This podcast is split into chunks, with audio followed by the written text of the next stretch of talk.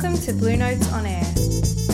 Join us as we chat with experts, analysts, and commentators from the Asian region about business, culture, and economics. Getting the right team, getting people who match your values, getting them to understand what are your expectations, and then delegating properly, and then making sure that you, in the in the old phrase, inspect what you expect. Today, ANZ's Isaac Rankin chats with Uni SA's Dr. Jana Matthews and Moira Mac Poultry CEO Dean Russell about the many roles of CEOs. We hope you enjoyed the discussion. Jana, I might start with you. The seven responsibilities of leaders is something you talk about quite a bit in the program. Mm. Could you just give us a brief description of them? Sure. Understanding your responsibilities as opposed to your roles is really important. So the very first role is understand that you have to set the direction. Nobody else can do that but you. So that means you have to understand what is our mission, what are the values, and what's my vision, and not only a vision, but what's my plan to get there. So the first is setting the direction. The second is communicating that to other people, internally and externally. And so people want to know where we're going, how far along are we, are we getting there yet, uh, are we meeting our goals, and they're watching you all the time, Dean, as a leader. They're watching how you walk into the room, how you smile or not, whether you joke around or not, how happy you are, whether you're on message, whether you're actually encouraging other people to carry the message down through the organization. So communication is a very big thing in terms of responsibility. The third would be picking your executive team. Who on the executive team will help you both co lead and co manage the company and be role models of teamwork and the company values. The fourth would be how do you delegate and execute and build a high performance culture. Fifth is how do you maximize your resources. Resources are brand, money, employees, vendors, suppliers, bank, your investors, your board. All of those are resources that you have to maximize to take the company forward. The sixth would be what I would call governance and structure and alignment. So a lot of people go into business together. They're shareholders, they're directors, and then they're working in the business. If you're working in the business, one of you may end up being CEO and the other two may be reporting to the CEO in the business and understanding the structures required for the business are different than the ones for shareholding and directorship. So understanding the alignment of getting compensations, structures for your sales guys that will be in alignment with your growth plan with the products that you're taking to the market and so forth. And then the final one is just to keep learning. I think this stuff is hard, and, and as your company goes from stage to stage, you need to learn different things at different times. And so what's been fun is to have worked with somebody like Dean and to watch how he's gone through these different stages and how he's realized that he's got to get better at playing some of those roles and assuming some of those responsibilities as the company has grown. Mm. Absolutely. So, Dean, you started Moira Mac's with your wife Moira some 35 years ago. That's You're great. still driving for growth on top of being a mature business. In going through the program, when you went through it, you would have learnt about the seven responsibilities. Reflecting on that, what are you doing differently now than you were 12 or 18 months ago? I think Jana's point on taking responsibility for the direction doesn't always click at various stages of your business career. And you go through several where success is important, uh, money, turnover, cash flow, you're preoccupied with. But absolutely critical in my mind was the, the formula we got from Jana about direction, leadership, planning. Those things have become systematic in the business now. They weren't prior.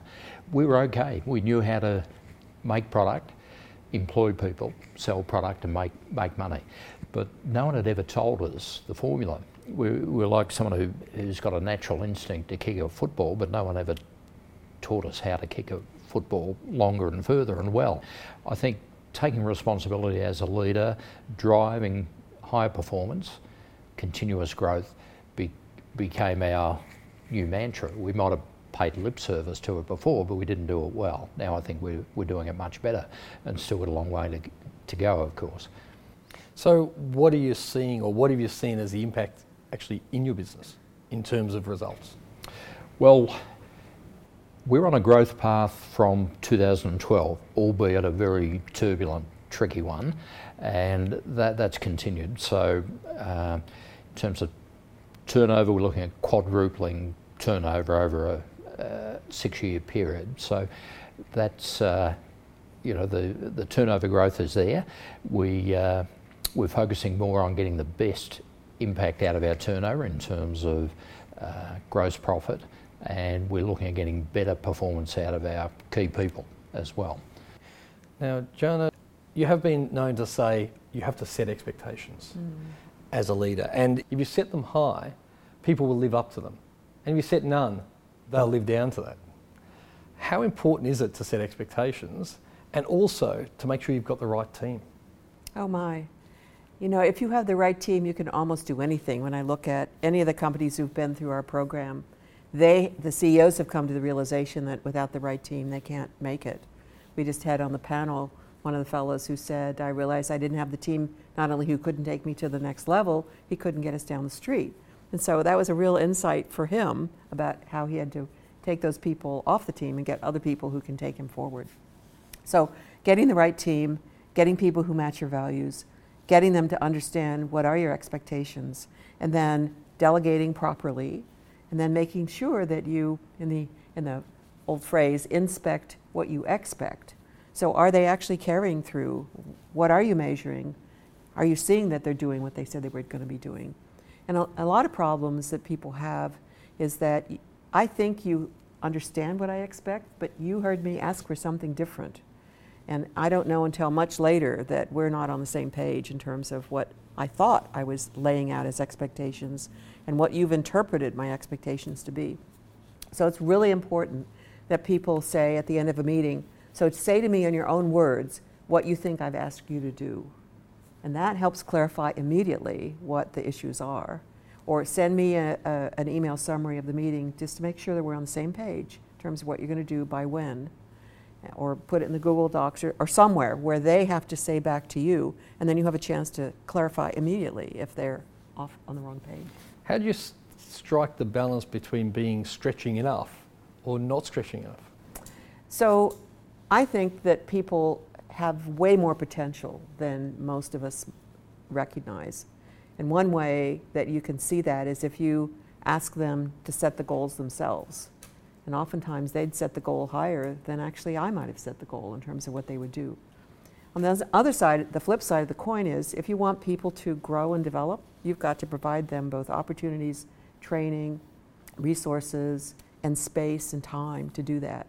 So have it be an expectation that they're going to grow and develop into these stretch goals so that they can le- learn the new things or get the resources necessary in order to be able to achieve these amazing things because I, Isaac, I wish I had said this, but somebody said to me, like, your job, Dean, any other of the CEOs, your job is to help ordinary people do extraordinary things. By the way, you set the expectations, build the vision, give them resources, indicate what you expect, measure, and celebrate your successes. Now, Dean, you're a CEO running a mature business. As you went through the program, you decided that Moira Mac's had some great growth opportunities. What led you to that conclusion? I think the simple fact that you're going off site, thinking about your business in an objective fashion is a wonderful thing to do. Uh, and that's probably underestimated as a benefit of doing the program. You're taking your key people for once in our business life, looking back from the outside, saying, what are we doing here? Why are we doing it? And we started to get very analytical about what was working for us and not working. And one of the great modules in the program is about a- analyse your product and customer base and work out what's contributing. Now, w- we hadn't done that for a very long time. So you, you start working out that some of the the non-instinctive moves you make with your business, like the cus- you might assume all your business career the customer's always right and all, all business is good business. A couple of generic statements. Then you start questioning them. Well, not all customers are right. They don't all share your values, and you know, apart from the simple things, not not all of them pay you on time, but some are just difficult to deal with, and they're trouble, and they create stress and grief. And uh, so we worked out that if we do what we do best and replicate it over and over with the right type of customer, with the right type of people at the base, there was huge potential to improve. Our old model of, yep, we're competitive, we try and get in there and get all the business, all the products into a customer. It might sound good, it might create a lot of excitement and uh, uh, fluff around the business. Analyse is it is it working for you? So then, if you're doing what you do best most of the time, your opportunities to grow escalate dramatically. And we, we found that. We, we thought, right, let's analyse our business. Seven key customers are 95% of our turnover. And they're great customers. They're multinationals and national retailers. Right, who else is out there? If we get that up to 10, what does that look like? So you do the figures, 10 looks pretty good. That's dramatic growth. But it involves being very selective about the type of customers that'll deliver that growth. Yeah. What are the two or three things you're doing to grow? Yeah, what are the two or three categories that you would say you're doing? Obviously, you talked about customers, identifying who you want to sell to and how that might change. Are there a couple of other things that stand out to you? Well, I think making it making the objectives part of your system. So, the simple tools we've been taught: the planning memo, the planning grid. They're fantastic tools. They're they're fundamental. So the planning memo is a tool that needs to be circulated to the senior team and discussed with your whole staff. And we do that in quarterly meetings now. We pick. We don't go through the planning memo in detail and we don't tease out every aspect of what we're doing, but we give them updates on the big picture by the way, we've taken on one new key customer. We're going to operate that, uh, that uh, production line more efficiently now. So they get the big picture. They feel they're part of a growth story, success story. And yeah, communication was a missing element in our model prior. I thought if it's right for me, it'll be right for the business. That's not necessarily the case. You can have people that might be working against you because they're on a different agenda. Their agenda might be as simple as getting through to the weekend and then forgetting about that business. And if a problem happens at five to five on Friday evening, they're not engaged or committed to the big picture. It's not going to affect their future prosperity. But if we, as we do occasionally, very often, use an example of where we didn't get it right and say that's something we don't want to happen again, they're part of the story then. They're not a, just a cog in the wheel that's irrelevant to the big picture. So explaining that big picture mm. and reinforcing over and over. It's not just one meeting that says, right, here's a new planning memo, great, 130 people are on board. It's finding ways, creative ways to repeat that message. And we've worked hard on that. Uh, we have a regular weekly senior meeting, quarterly meeting with all the staff, regular reviews monthly on uh, all the basics, the figures, performance, customer base, contribution to profit. We didn't have that prior. Did you find that your people could change, or did you have to change your people?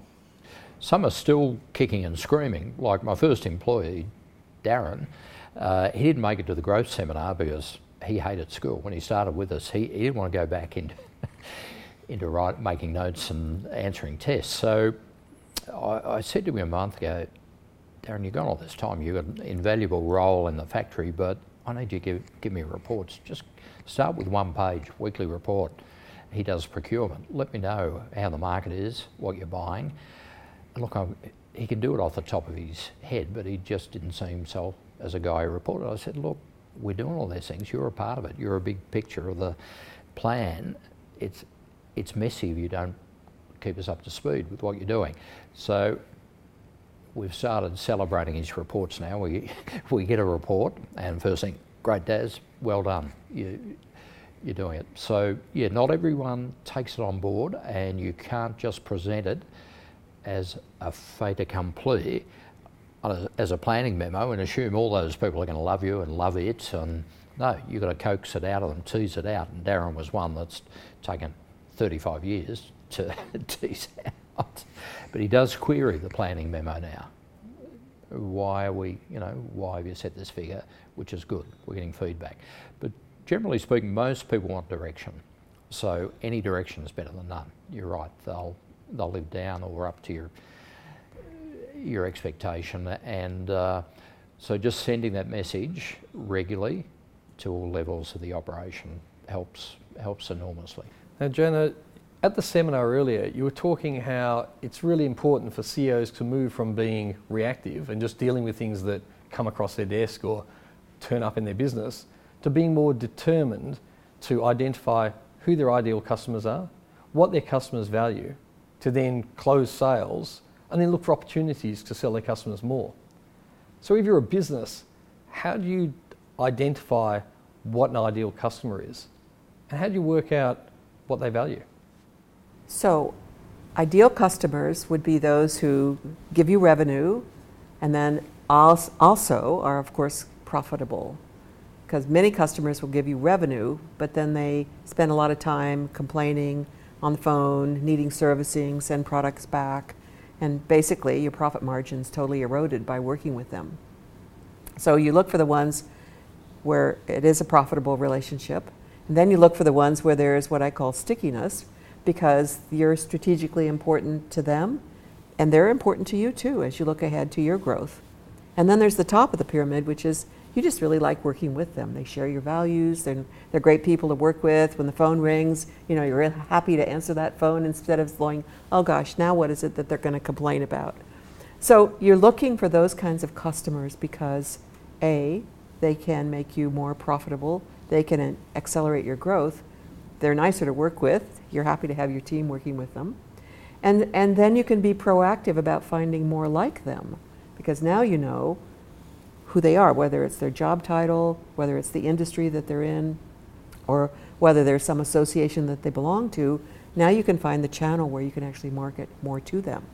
So moving from the reactive, I'm happy to have any sale that comes to me, to the I'm going to sell to anybody who's going to be willing to take my product, to the no, I'm going to be very strategic about who I go after, and I'm going to, to actually look for people where I add value to them and they to me, and we share values and working together is a real pleasure, is sort of almost the penultimate in terms of being able to move your business in that direction.